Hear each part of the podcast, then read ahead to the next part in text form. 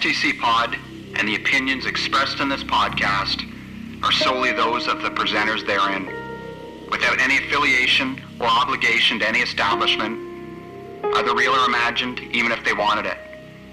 Now, get ready and hit start to continue.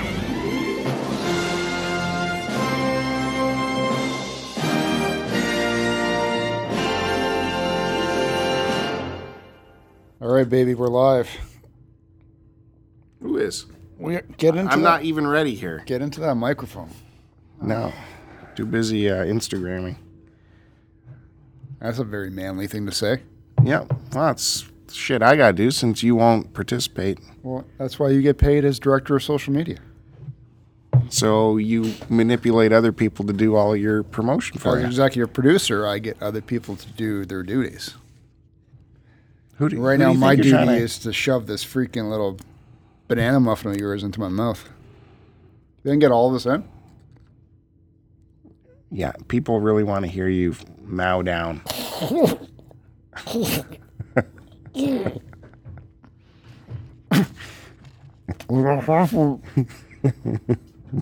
Well, half of it, It's a little dry. a little bit. Oh, what's this called again? Banana bread? No. Do you taste bananas? No. yeah, keep talking there. I'm choking. That's a that's a, a pound cake, a miniature pound cake, marble. Uh,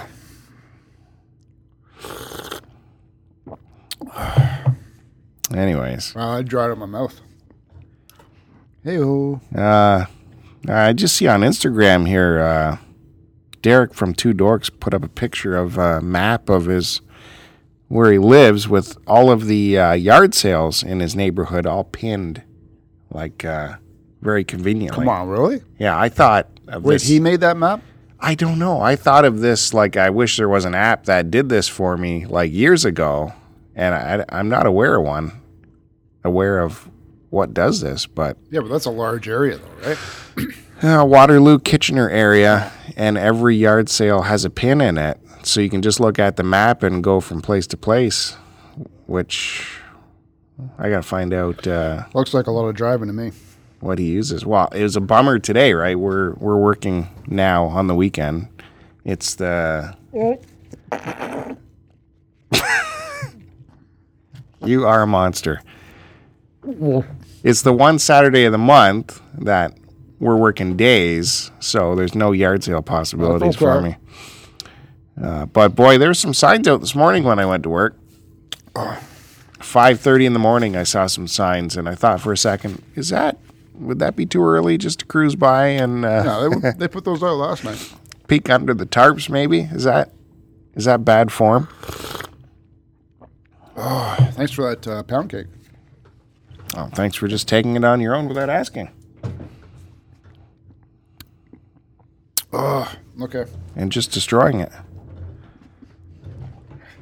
Anyways, I I, got ate that like I eat ass. I got a nice picture of our setup here that's going on the uh, God. the, Anyway, let's get into it the then. Instagrams. Episode number 84. What do you mean? Let's get into it. Does this mean you want to say the intro now? Sure. I kind of like that last episode. We got it out of the way. Let's start it. All right, everyone. Welcome to another episode of STC Pod. Like I said, episode number 84. Just remember to subscribe to us on YouTube at youtube.com slash start to continue. Follow Bill on Twitter at STC Pod. Check me out on Twitter at AC Decepticon. Bookmark our websites, stcpod.com, as well as angrycanadiandecepticon.blogspot.ca. Listen on iTunes under the title search STC Pod, as well as Transformers and Beer. For all of our episodes, you can find them on Podbean at www.stcpod.podbean.com. And if you're listening to us, check out some other great podcasts, blogs, and videos from people in our community at cartridgeclub.org. As always, thanks again to everyone for checking us out every Friday morning, which is when we post our new episodes. And now let's get on with the show. Why don't you tell people, like I ask every week, what the show is about and what they can expect uh, in this Well, hour? I usually go crazy on the show. Bill tries to be the serious man, and sometimes he talks about comedy, which no one gives a shit about. And uh, that's about it. That's about it. Yeah. Okay. I'll listen to that. So what are the, what are they expecting on today's show? Well, It's a Tiffany episode. We know that. it is a Tiffany episode. Last episode, we had a special guest on, uh, Enzi from Leftover Bits. Right? Can you put your fucking phone down? Hey, watch the language, dude. I don't care. put your phone down. Jesus Christ. Well, you're looking at your phone. Because I got my notes on there. Notes. Yeah, right. We all know Not you don't like have notes for this show. and twittering around on your phone. Yeah. God damn it. Enzi was uh, was a pleasure. Appreciate him coming on. Yeah, second time on the show, was it? Including our uh, our hangout one. Yep. Our original OG hangout episode. Yep. Always innovators, Yep. Good times. We had good chat. never duplicators. Talked for a while. Whatever that means. Another longer episode. Yeah, that went almost an hour and a half. Dude, our last we were on a run of uh, pretty happening episodes. I would say. Are you happy with our last like three or four episodes? Yeah, whatever. If you're happy, sure. As Bill hangs his head in uh, frustration. Yeah, they were good, man. They were they were good episodes. I wish more people had uh, discovered these last few episodes. Get the word out. Throw some. You got the Facebook, don't you? No. Put that out somehow. My Facebook's family shit. We I got- barely go on it. I can't stand Facebook. we got barely any ways to get the word out for our uh, for the show here. Word of mouth, baby. Word of mouth. Okay. Flap those lips of yours. What? Flap those lips of yours. Flap those- But you don't let me tell anyone about the show, so it's kind of. I don't know what to do. I don't know what to do. Um, Anyways, if you guys have missed the last few episodes, uh, definitely go back check them out. They've all been grade A in my opinion. I liked your idea of uh, a future upcoming episode, which will we'll leave uh, we'll leave a mystery for the moment. But you're working something out with someone. What? Yeah. Well, geez, how about that's heavy pre pre promotion you're doing there. As EP, that's what I got to do. This is a, this is a ways off, but you know and uh, I also liked your other idea of how we get to miss a, a week's record. maybe, maybe I'm, I'm liking that idea. We should do that more often. really. If you want me here every week, I want you on my knob. What? What is this? Is this what is going on with you? Just figure it out, man. Did you write that down? Was this something you're? I'm going to No. say this this week because it's so good. It's not on my notes here. no, people expect a uh, a regular schedule from this show. Need regular action. Are you feeling overworked? When do I get start getting paid for this? Is there is there too much on your plate Do I right get now? paid for this? Is there too much? Are you stressed out? Too many shows? No. Well, two two different podcasts I think is enough. Two different podcasts, and you're gonna co-host a Cartridge Club podcast, and you've got other podcasts on the burner that'll be uh, announced soon from other networks. So who's who's put it on himself, and yet I take the brunt of it here? Huh? Who's who's put that on himself? What does the uh, does your other co-host have to take this stress from you, or is it just me? Do you No, tell. M all the time? Oh, you know what? I'm seeing you way too often. I see him once a week. so maybe that's why that one feels different. And plus, it just wouldn't be the same. No, it wouldn't be the same. It'd be pretty fucking boring. It would be boring. We'd miss all the juice that you bring. What did you bring? What kind of juice did you bring to this episode? No, I brought the marble loaf that you drove down your throat. Can I have the other one? No. Can I have one? Can you have half of it?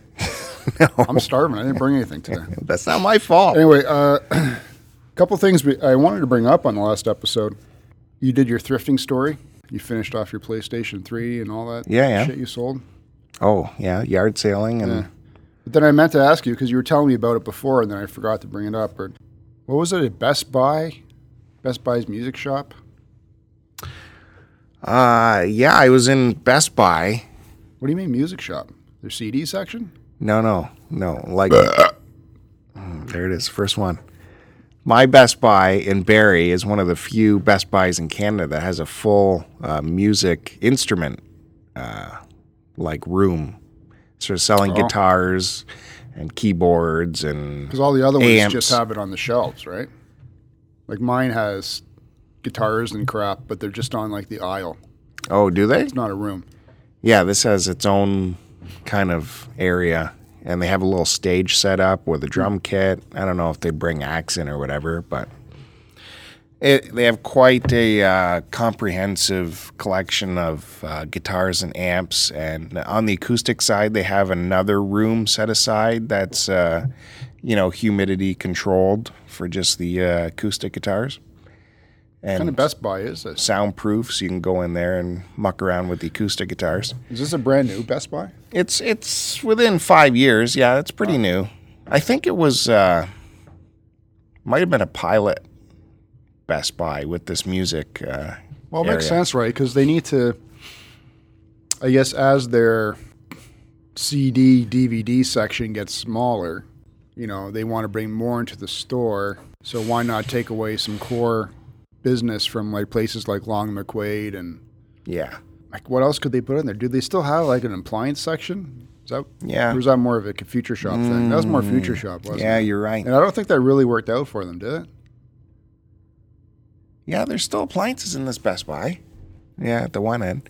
But the music, you know, they, they offer more of the uh, entry level guitars. There are some high end stuff, but it's mostly, uh, we're still talking brand name like Fender, Gibson, Epiphone.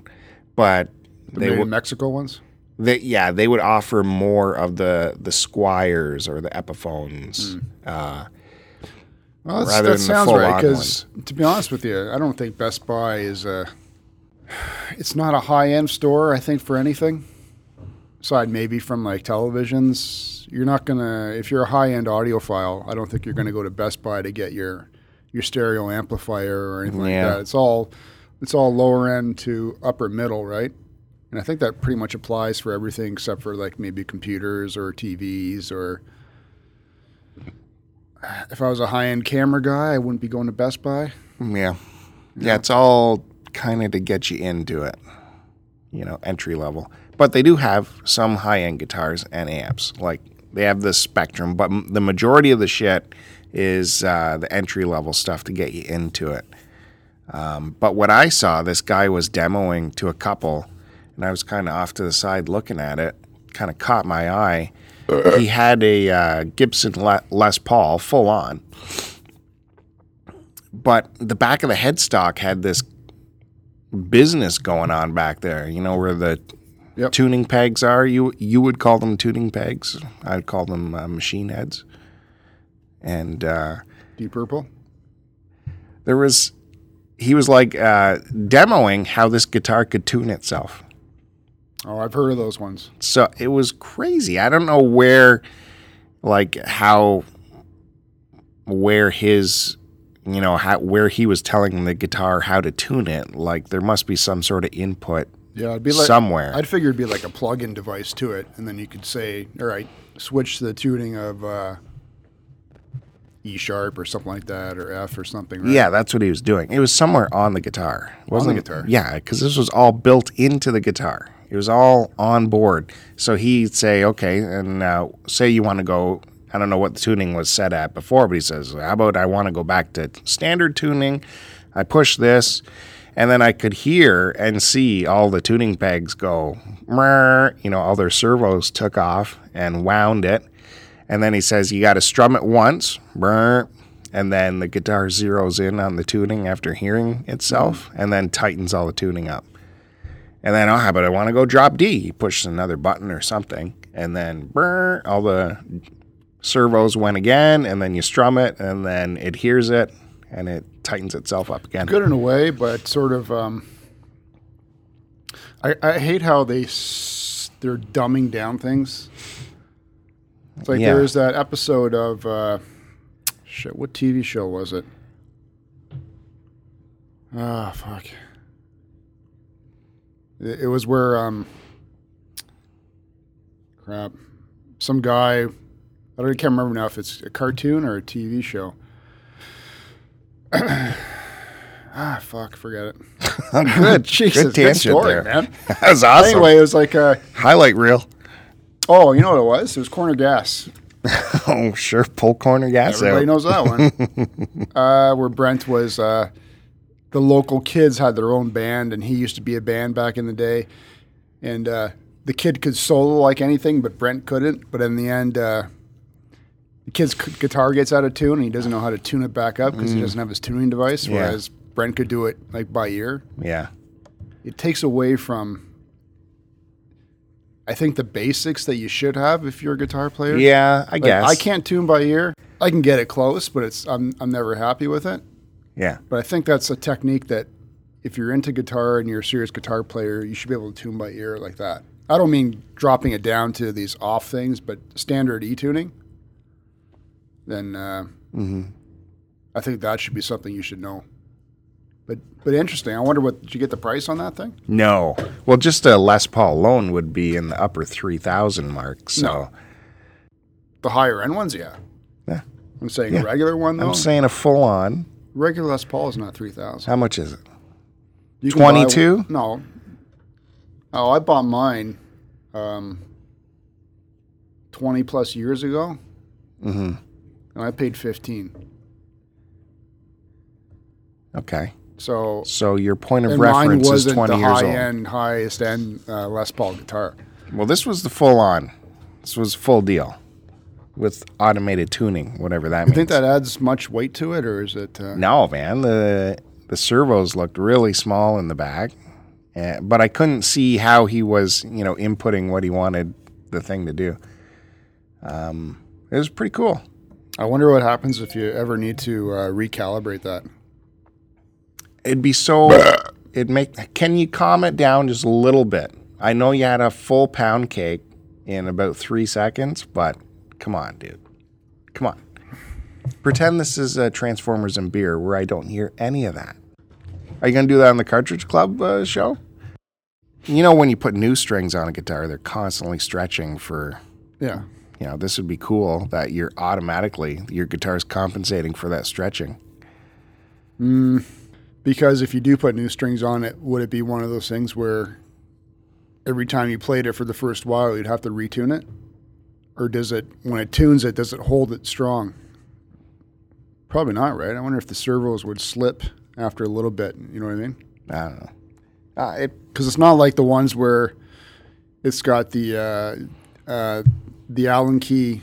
Or the Floyd least- Rose uh, system? Yeah, at least as easy. That was shit. How's that shit? It was shit. People didn't like it. Why? I don't know. No good. Well, it's no good if you're always changing the tuning of your guitar. But if you're leaving it and you want it to stay in place all the time, I don't think it worked. I, mean, I think that was the issue. Anyways, well, that's cool. I haven't seen that in a Best Buy before. there you go. Free new guitar. Get that. Yeah, to be honest with you, I'm not interested. I remember what was the f- the first uh, tuning when I first tuned a guitar. It was off a you know one of those paper vinyl records, you know the super thin ones. Nope. How old are you? You never had one of those vinyl sheets that was like just a sheet of vinyl. It was like floppy, like a sheet of paper. You put that on your turntable, and it had uh, your tuning notes on it for you. No, I never And had that's that. That's where you tuned your guitar. Holy 1969. And then, yeah, then you finally got a, a tuner years later. Man, that made life easy. All right, Go ahead. Grandpa. Go ahead. right, Sorry, Grandpa. telling stories. People don't like that. Speaking of music, and I brought this up, I think. Well, not uh, not per se in the last episode, but I touched on it where I s- one of the pickups from my '80s toy show. I picked up uh, uh, four LPs. One of them was uh, Chicago. Chicago. Yeah. I just happened to watch the uh, Rock and Roll Hall of Fame 2016 induction. Did you see it? yeah, there's nobody on there. Sure was, man. Yeah. Ah, Chicago was on. Steve Miller, Cheap Trick, Yeah. and uh, NWA. Yeah. Yeah. That's right. So it wasn't too bad. Um, that was. Chicago stole the show. No. Yeah, what did I tell you? Did. You don't bother with bands named after city. I don't like Chicago. band. If it's got a horn section, it's not a real rock and roll band. Boston. Meanwhile, that's what everyone there was saying. It was a rock and roll band. He said, if you didn't believe it, you're a fuckhead. they said that. Kid Rock basically said that. Yeah, Well, yeah, Kid Rock. There's your. Uh, they got a standing ovation, and when they did their two songs, they fucking tore the house down. I saw them in concert once back at, uh, I guess it was at, when uh, at Canada's Wonderland when they used to do concerts there. you did. Yeah. did you blow Chicago? they were uh, they were pretty good. NWA didn't play. That was on purpose. Uh, Steve Miller played two of his songs. I've seen him in concert. Uh, he's not the same. He was a lot better as a younger, you know, 20 years ago. Well, he he made some news. He was stirring up the dirt at uh, the ceremony, even though he performed. He was not happy about the whole situation there. Did you? Is that part of your notes? Or Uh, I don't want remember to him step making on your some story. comment about that in his speech, but I can't remember what it is off the top of my head. Yeah, like apparently he couldn't get extra tickets for his family. Well, none of his uh, could. bandmates couldn't get tickets. Because when you're there, uh, each person gets each person gets two tickets. Yeah. And uh, I think NWA was talking about it. Um, Ice Cube was on Stern recently, and, and they actually he brought that up. They didn't want to perform because of basically the conditions, and if you if you wanted to put it on a big show, you had to do it all yourself, like pay for everything yourself. And if they wanted to bring extra people, uh, they could get an extra table, but it would be ten thousand dollars per person per table. Hmm. like for a rock and roll Hall of Fame venue event, you would think that you know these guys would. I'm, I'm sure they don't make a lot of money or whatever, but you think they would be able to put on a good show and at least accommodate the people you're inducting, right? Yeah. I mean, they're making boatloads off Like, the back if you're end. of one this thing. person, you got your wife, and you probably got one or two kids, right? Mm-hmm. Oh well, I can bring one wife or your wife and one kid. No, I'm pretty sure it was two tickets, as in one for you and one plus one. Oh, even that? Yeah. That's Yeah. even shittier. Yeah, it was. He was upset, and he tore into them in the press conference afterwards. But I listened to a bit of his performance. I thought he actually sounded pretty good. No, even when I saw He like, could I've still hit the notes. twice. Last time was him and Joe Cocker together, and Cocker was the way better performance out of the two. I was actually pretty bored by Steve Miller. And the first time I saw him was again at uh, Canada's Wonderland, and he did a really good job there. But that was like obviously over 20 years ago. And then uh, Cheap Trick closed the show, and I thought they were actually pretty horrible, which is unfortunate. Like their lead singer can st- he can still sing, obviously not as strong as he could back in the day, where he I thought he really could hit the notes back. But um, I think for me, Chicago stole the show. God, they they can still fucking rock out, and I, I don't know who their guitarist is. Fuck, he was good. Isn't rock kind of a Oh, hard? uh, uh, sorry, uh, Deep Purple was there too. oh, Deep Purple opened, I should say, and then it was Chicago. Ritchie Blackmore wasn't there for Deep Purple, which is a little disappointing. But uh, who's their organist? Is it Jon Lord? One of their guys passed away, so I don't know if Jon Lord was there anymore. Maybe he was. But their organist fucking just wailed on it, man. He was good, and uh, yeah, blown away by Chicago. You should watch it again. no. Why not? Why are you I'm not a stubborn? Chicago fan. It's too. Do you know- It's too soft. It's too. It's not too. Uh, And then they listed the amount of awards that these guys and, and sales they've done throughout their career. Like over 100 million albums sold worldwide. Yeah, they're very broad. They suit a lot of taste. Very contemporary. if you're very broad, you're not contemporary. Yeah, You're it's- all categories. Then. no, yeah, contemporary. What are you holding in your hand? I'm angry with you at this topic now. I say it was good. I say you'd check it out. At least watch Deep Purple and Chicago. So that'd be the first two acts. Um, And Kids Rock, Kids Rock, or Kids Rock, Kid Rocks. Uh, actually, no, sorry, it's Lars Ulrich that did the intro for Deep Purple, hmm Yeah, I could see that. and uh, he had a really nice speech, and Kid Rock had a good speech for Chicago. So check out the first two acts anyway. All right, what are you holding there? Nothing, but What I do want to. Are you going to read off of now? I'm not. But your uh, little Hall of Fame chat reminded me that uh, this this video game Hall of Fame is now a thing. That's stupid. So they just had their inductees in the last couple weeks. Do you think? Do you think uh, the video game Hall of Fame is something that should be talked about, or is it like you These know? were the first inductees into it. no, it's been going for like two or three years, Oh. I guess. Is it like you know Stern is upset about the radio Hall of Fame? Is it the same kind of thing where just someone finally came up with the idea of, hey, no one's doing this now. Let's have our own Hall of Fame for this. Or do you think it's legit? Do you think it needs it? No, I don't think it needs it. Um, I like I like, the idea of how they have a video game hall of, or not hall of fame uh, museum Well, this is run. because that just opened up recently, didn't This it? that's that's the one that's out west somewhere, Right, right? yeah. That you're talking about because uh, what's his face toured it, right? Pat. No. The uh, No. gaming historian. Well, fuck that Pat guy. Give me a break. He doesn't need any of your. All Uh, right, calm down. Anyways, uh, yeah, the gaming historian just toured that one.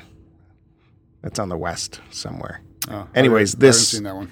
This museum that backs the video game Hall of Fame is like a legit one as well. Really huge. They got hmm. lots and lots of stuff. I think it's in is it Rochester or something? I don't know. I'm off the top of my head here. Nobody goes to Rochester. Anyways, I took a look at this museum the other day on online. It's massive. They have a massive amount of stuff. Wait, what are we talking about? The, the video, this video game, it's actually a gaming museum, not just video games, but like toys and game museum. So it's not the one the historian went to. No, no. Which one's legit? The, well, they both they both are. The one the historian went to is kind of new, I think. This one I'm talking about is like an actual toy or uh, So what's your question? what? What do you, I didn't give you a question. Yeah, I did. I said, do you think it's uh, legit that the video games should have a Hall of Fame, or do you think that's just a, a money grab? I think everything's a money grab in the end. It's so stupid because it's all subjective. Yeah, you've got obviously the ones that are going to be in there are the big money makers or some of the originals like you know Centipede and Donkey Kong and Mario Brothers and Asteroids and you know stuff like that. Well, it's like the public can nominate anybody, and then it's put forward to a, a select group of journalists and to come up with the uh, the inductees. Like the inductees this year is the Legend of Zelda and Sims and Yeah, like Sonic. well, why is Zelda not in already? Eh, eh, well, yeah, well, because this thing is but they're all like it's all it's it's I call it like the the Dovoit uh, Dovoit. What the fuck? What's going on here, man? I'm fucking stroking out. The it's the dummy vote uh, vote vote. Holy shit! It's in that pound cake you gave me, man. um, you know what I mean? It's just the obvious choices, and it's so stupid. It's, it's like, yeah, these ones go in. What are we voting on for, guys? Put them in. No one gives a crap. It's not like it's in uh, Major League Baseball Hall of Fame or something where stuff is based on you know stats and you know how long you've been around and what's your average and this or that or what you've done. It's the video game thing is sort of like how did you what maybe based on sales, popularity, or maybe how it revolutionized the uh, the industry in some sort of way. Yeah, I think it's just a way to drive. Oh, uh, Could care less. it drives content to this museum. Anyways, it's called the Strong National what? uh, the Strong. It's the National Museum of Play. And It's it's What? It's the real deal. the that's Strom? that's what this museum's called. The Strong. The Strong Museum. I don't like it. Oh. I don't like that name. No, it's kind of weird. Uh, I don't. I don't know anything about this place, so there's probably a, st- a story behind it. But it is in uh, Rochester, New York. Like we could actually I get don't- to there. I don't go there. We could actually get to there, no problem. I don't go there. If you look at this place, it's Isn't that in Buffalo?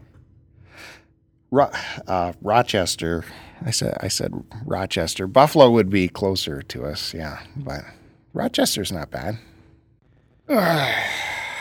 Anyways, they have like a full pinball sesh- uh, section, arcade sections. They got like uh, toys. They got everything there, man. Looks legit.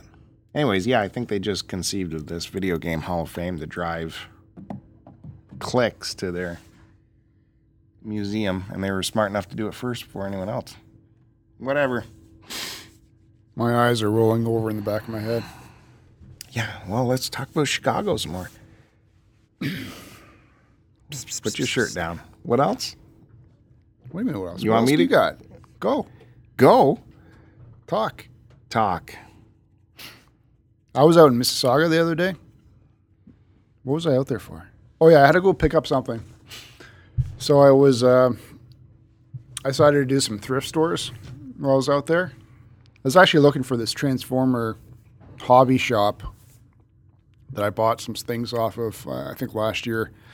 And I couldn't remember where the hell it was, so I was just driving around, hitting up any stores I could find. It is a different world out in Mississauga. But I hit, I hit up a Value Village. And I think I told you briefly on it. Games were all by the front door. Hockey Yeah. games and whatnot. Yeah. Same as one of the ones by my house. Five ninety nine, six ninety nine for like NHL twelve.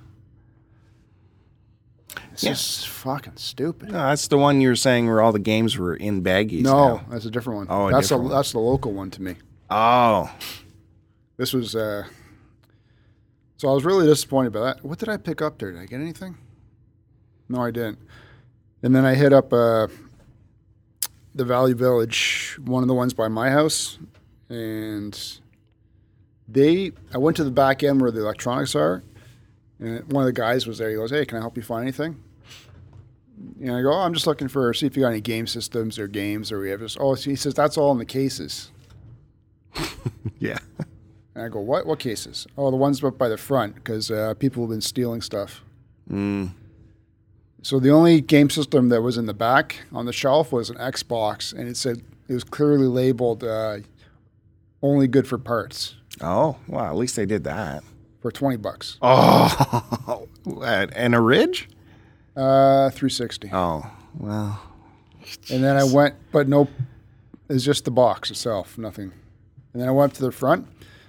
They had a, this one stand-up glass case. They had two Nintendo Wii's in there, uh, complete and everything. Guess the price? 50. Eh, 45. 45? 45, I said. Complete like two controllers or I couldn't tell. It was all bundled together. that's bullshit. It's thrift store people. yeah. It was disgusting. I was in uh, I was in mine, Value Village, and uh, they actually had some games out for a change, and they were uh, all overpriced, but they were moving around the whole section, so there was actual uh, management walking around. And as I was as I was going through the games, I opened one up, and sure enough, the disc was missing, and management was right there. So, uh, excuse me, you you work here? Yeah. Oh, yeah, yeah. I said, oh, here, this one's missing a game. So, oh, yeah, someone probably stole that. I said, just out of curiosity, where do you guys uh, come up with your prices for games? Just curious. She's like, oh, price charter. We price chart everything. I'm like, oh, great. I have that too, uh, and these seem to be way more than even the price charting. Is is it? Uh, you add in extras, or it's just like no, it's straight price charting. Whatever they give us, that's our price. So there you go. Really off price charters, eh? So they are a retail organization. Retail prices. I'm uh, I'm putting a moratorium on going into Value, Value Village, and I think everyone else should too. Don't worry, I'm just scratching myself. Oh my god. So, but however, all of their games were overpriced except they had uh, Skyrim there for the PS3, and it was only, I think, five dollars or five ninety nine, and I was using my thirty percent off card anyways, so I got it for under under five bucks in the end. So Yeah. that one, you know, I think I got a deal on. Whereas everything else, it's way too much. They had PlayStation 1 games there, which you rarely see, but all of them were. It was just too much. I can't get into it for that. It's just. They should be two and three bucks, shouldn't they? Unless it's Final Fantasy or something. Okay, then you can put it up a little bit. You know what? Once they start pricing stuff like that, like through Price Charter or whatever pricing guides they use, I'm uh, perfectly happy just going to like a, a legitimate brick and mortar game store and paying, you know, a little bit more for something that might be in way better quality too, you right? might not be paying more. You But just Probably- on, pri- on, on just on principle, if Value Village is or whatever it may be, you're a thrift store. You shouldn't be charging premium prices. So if you are on principle, I'm just not going to buy from you. I hear you. Exactly. If they want to use a price guide and go full blown retail on video games, then I hope you're offering the same warranty that the video game stores are offering. This game doesn't work, bring it back and we'll refund you your money. No, no, no, not at Value Village. That's an electronic item, and every electronic item is as is. So, isn't it a bit unethical to be charging full blown retail for it? Yep. you can go off the price guide, but put it by half of what the price guide is because you're a thrift store and you're offering no support to your product. You're a scumbag thrift store is what you are. At least this new one that opened up in my my town, you know, they're just this level of games is worth this much, this level of games is worth that much. That's what it should be. Mm-hmm. Luck of the draw if you get there or not. They might lose a little bit of money on this title, but they might make a little bit of money on this other title. It's just how it works. So, but that day I did come across some stuff. I got that uh, Skyrim.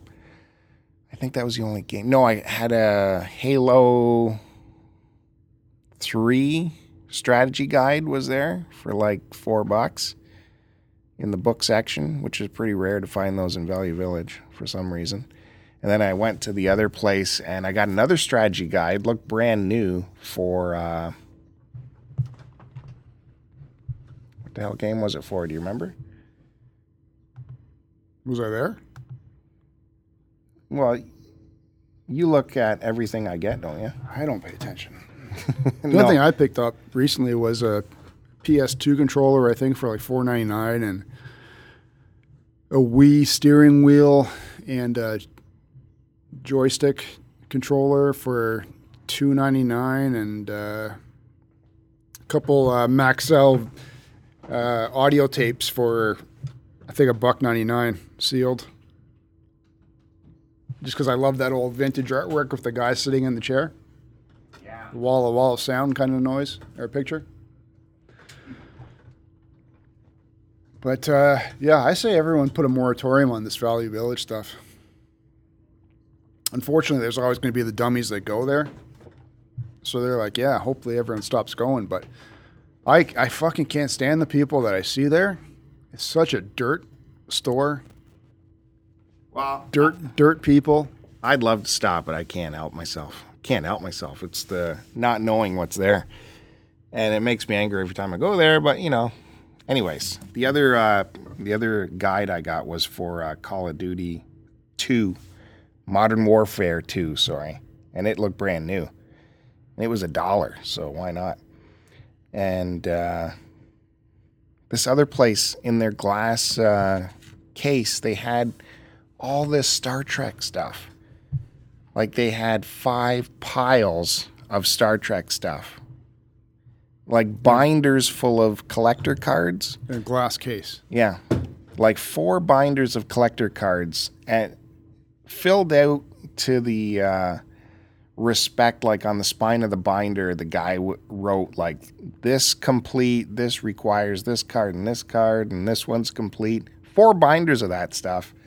A whole stack of books, like coffee table books and that sort of thing, and uh, fan guides and all that.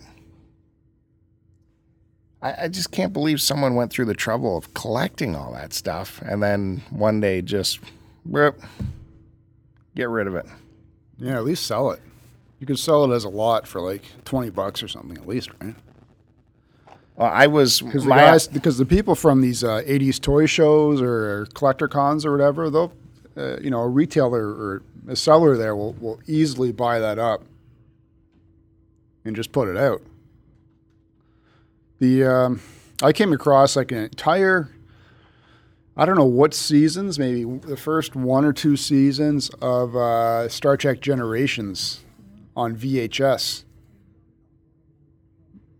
And uh, it was funny because each tape was, you know, the individual episode. So I was trying to see if they had like Encounter at Farpoint, which was the first episode, or you know some other key ones. They had a couple ones with like Tasha Yar and all that. So I just figured, uh, well, I'm not, there's no point buying it. I just I'd be buying it for the the cover artwork picture, and that's pretty much it, right? I, I I can't buy everything. Yeah, I recently came across a VHS set as well of the Ridge Star Trek. They at one point put them out on VHS in nice clamshell VHS Yep. cases and all that. Two episodes a, a tape. Like you said, what are you gonna? What? Yeah, it's cool. Oh, look at that! But What are you gonna do with it? what are you gonna do with it? I can play it, but I just not that I ever would. anyways, when I saw all that Star Trek shit, my eyes went wide, and I'm like, maybe I can make a deal for the whole lot. And then, luckily, I stopped myself. and, What, what am I gonna do with this shit? Look at the cards. What am I gonna do? No, cards are garbage. You know, show them to you and try to trade with you, or so, like, what's the point? Try to rip me off. so any I picked out like two two of the books in there. One was the tech manual for the uh, for the Enterprise D, which I remember in high school a buddy of mine had that and I just loved it. I read it cover to cover because it took the science so far in depth. Anything you had a question about how that ship worked, they wrote about it in this tech manual and they wrote it in a way that was completely believable that you could build this and put it together and it would work that way. Mm-hmm. Everything from, you know, the dilithium crystals and the Bussard collectors and replicators and how Yeah. the sensor array works, deflector shields, which is cool to know the science they were thinking behind it when they reference all that stuff in the show. Like the inertia dampeners are offline, so we got to drop out of warp. So you can read about what the inertia dampeners do and why you can't travel at all if those are offline. Cool. You said you had one. I've got the same one. I don't think I've ever really gone through it though. I don't know. Can't remember where or when I bought it. It's just one of those things where I just bought it and put it away. It's cool, man. It's, it's so in depth because with that type of show, I guess the writers knew if they just throw something out there on the show, there's a billion nerds that are going to write to them and say, you can't do this, you can't do that, this will happen, and all that. You know, so they had to back up their fiction with science. Yeah. You're right though. It is interesting. All that stuff. Like I have a couple of something similar to that, but for the world of uh, uh, Dragonlance or stuff like that, where they've got the artwork and character history and where they're from originally, and delving into all that or aspects of magic and whatnot. Again, I bought it and put it away. Just never read it. so the other book was about the art of Star Trek.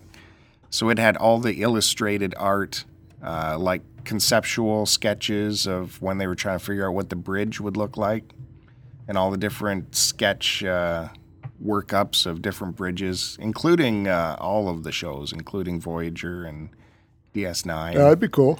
yeah, it, I was really amazed at the work inside of this thing. It's cool, man. Star Trek. All right.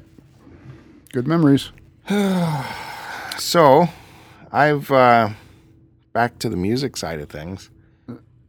Earlier in the month, or maybe last month, there was rumors of this mega concert that might be happening. Did you hear anything Nope. about that? Never heard of this. There was early, just trickles, dribs, and drabs of something magical that might be happening in the fall. And then I think earlier in the week, last week, uh, certain artists' Twitter feeds put out a cryptic uh, media file that had like uh, clips of them and then just said October. And then the next day it was announced that this mega concert would be happening in October. It's called the Desert Trip. It's where Coachella plays nowadays. And uh, it's it's it's a lineup of artists that you'll never see again happen. And you haven't seen, you know, back in the old days, you know, we've seen movies and shit and Woodstock, of course, and Altamont, where major acts came together, right, for a festival, but that hasn't happened in a long time. So this is going to happen again. It's a, uh, an entire weekend. Uh, the dream team is the Rolling Stones, Paul McCartney, Roger Waters, Bob Dylan, Neil Young, and The Who, all sharing the same bill over the weekend. Hmm. Would I want to see that? Well, we're too old to, do- to do these weekend festival jobs anymore, aren't we? No, I just don't have time for it. Um, You could handle well, I've seen sitting Neil in. Young. I've seen the Rolling Stones. Uh, all these acts are obviously past their prime. Wouldn't mind seeing out seeing the Who. I don't know, man. I'm sure they're going to record it and put it out on video. Yeah, oh, so ultimate. fuck, I'll just buy that yeah, for sure. and actually be able to see everybody instead of being like half a kilometer back and not being able to to see or hear anything properly. Get your hands out of your pants for a little while Just while, we're, fucking while we're stop. Why you looking? Because it's weird. Don't look. Jesus, you next you're going to be here naked recording. Don't look. Where's Coachella? I hate. First off, I hate that name, Coachella. It sounds like a, a fucking chick concert, like a purse. like a purse. Does it not? Yeah. Coachella is like. well, I don't. I can tell you, but it, it won't mean anything to us. It's the Empire Polo Grounds Yeah, in know. Indio, California. Does that Nope. mean anything to you? Nope. So, anyways, our West Coast fans, our West Coast listeners, you guys got to get out to get to this thing in October. You won't see anything like this again. This kind of lineup is not going to happen. And like even it's just it's it's legends all getting together as you're not going to see that again. Even even like 50 years from now today's artists getting together will not be as big a deal as this right? Who cares if miley cyrus and taylor swift Well, get because together these 30 today's years artists, one won't even still be singing thirty years from now, and uh, to be honest with you, there's not they're not really special at the moment anyway. It's completely different atmosphere with the music industry. There's no longevity for an artist song as it used to be. yeah You're not going to have Taylor Swift still touring 40 years later like you see the bands do now. well you might but it just it won't resonate will it No, because their audience is for the younger kids. So it'd be like, even Madonna, it's like, what are you still out there for? Your music's horrible. All your good stuff was back in the 80s. Well, this is set for October uh, 7th to 9th. Uh, by the time our show comes out here, tickets would have already been on sale, though. It's crazy. They announced the show like uh, one day, and within five days, tickets go on sale. Like you gotta, you gotta know your plans well in advance to get early tickets. Now, tickets are not insane if you break it down to how many acts over how many days. Um, reserve ticket prices for all three nights are between 700 and 1600. So if you break it down per night and you're seeing two giant acts each night, it's not it's not terrible actually. It's actually a decent price. Well, I guess. That's for the reserve seats, and there's uh, thirty thousand reserve seats and forty thousand general admission tickets. The general admission is uh, four hundred bucks a night. So the GAs are what? All the guys behind the reserve seats, like grass seats kind of thing? Yeah, no seating, just uh, What a shit show that's going to be. Holy fuck. Forget it. Have you been to many general admission shows? Well, just at places like, uh, you know, Wonderland or uh, the amphitheater or something like that, right? Or, but when I when I go to concerts, I I tend to buy aside from those places where it's uh, sloped ground, so wherever you are up there, you got good Yeah. line of sight.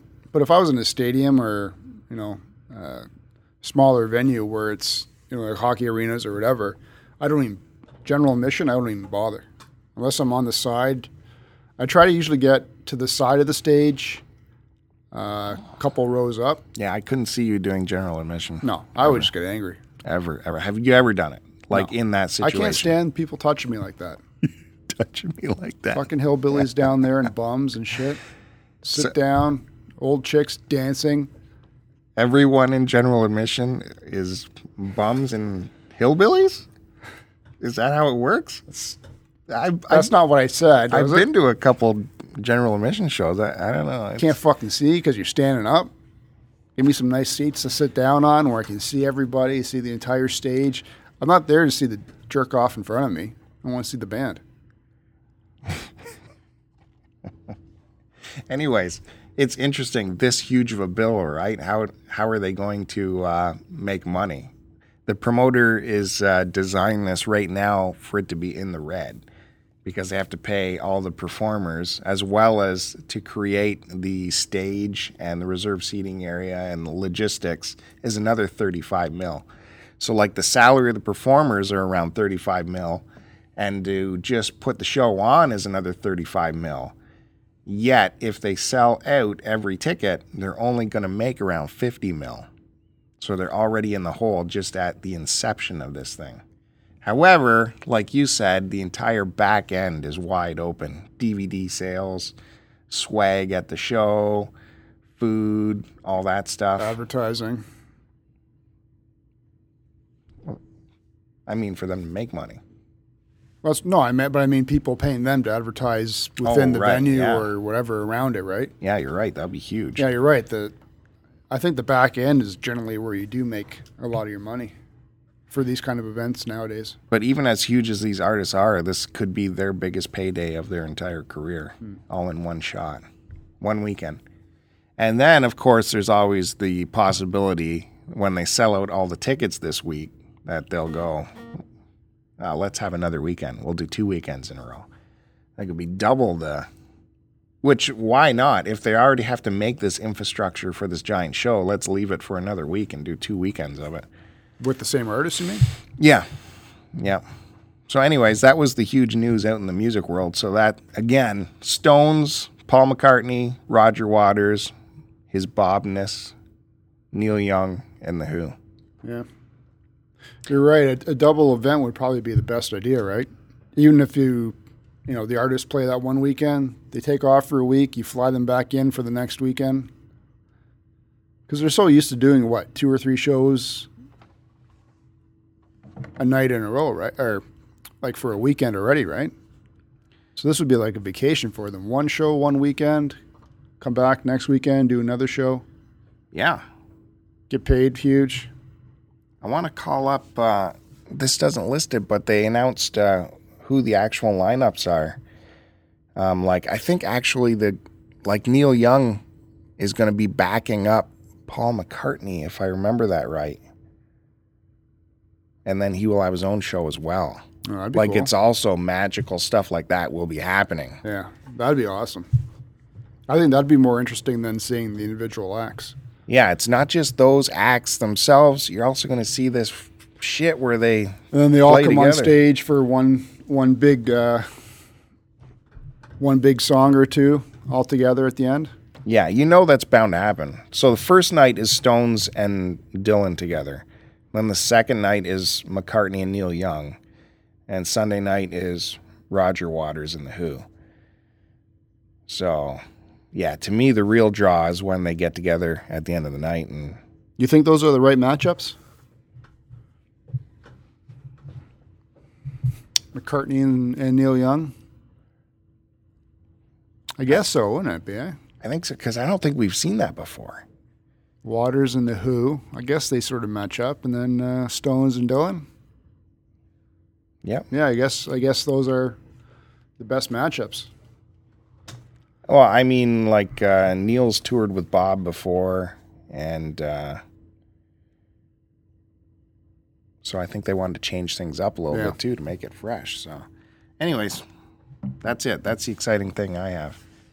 West Coast people, go and see this. Go Make a spend good sixteen video. bucks. Yeah. Well, I think uh, we've hit the mark again, man. Good. I just like to leave this show off with one thought. Um, Musty Hobbit does not look good when he doesn't wear his glasses on the YouTube channel. What?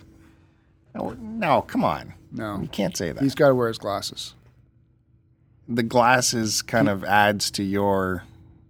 His whole uh, his whole manscaping look. That does it for you, the glasses. Are you one of these guys who, you know, when he looks up his porno, he's got to get the porno with the chicks with the glasses, the secretary look, and then they do the business all over the glasses and all that? No, Is I that don't like part that. of your repertoire? No, actually, I don't like the secretary. I don't like it when they act or portray a character. Or they do the sexy nerd thing with the glasses? No, I hate that. I, I don't like seeing what for the chicks Yeah. yes, I'm talking about the because I don't look at the guy stuff. All right. Uh, no, that doesn't do anything for me.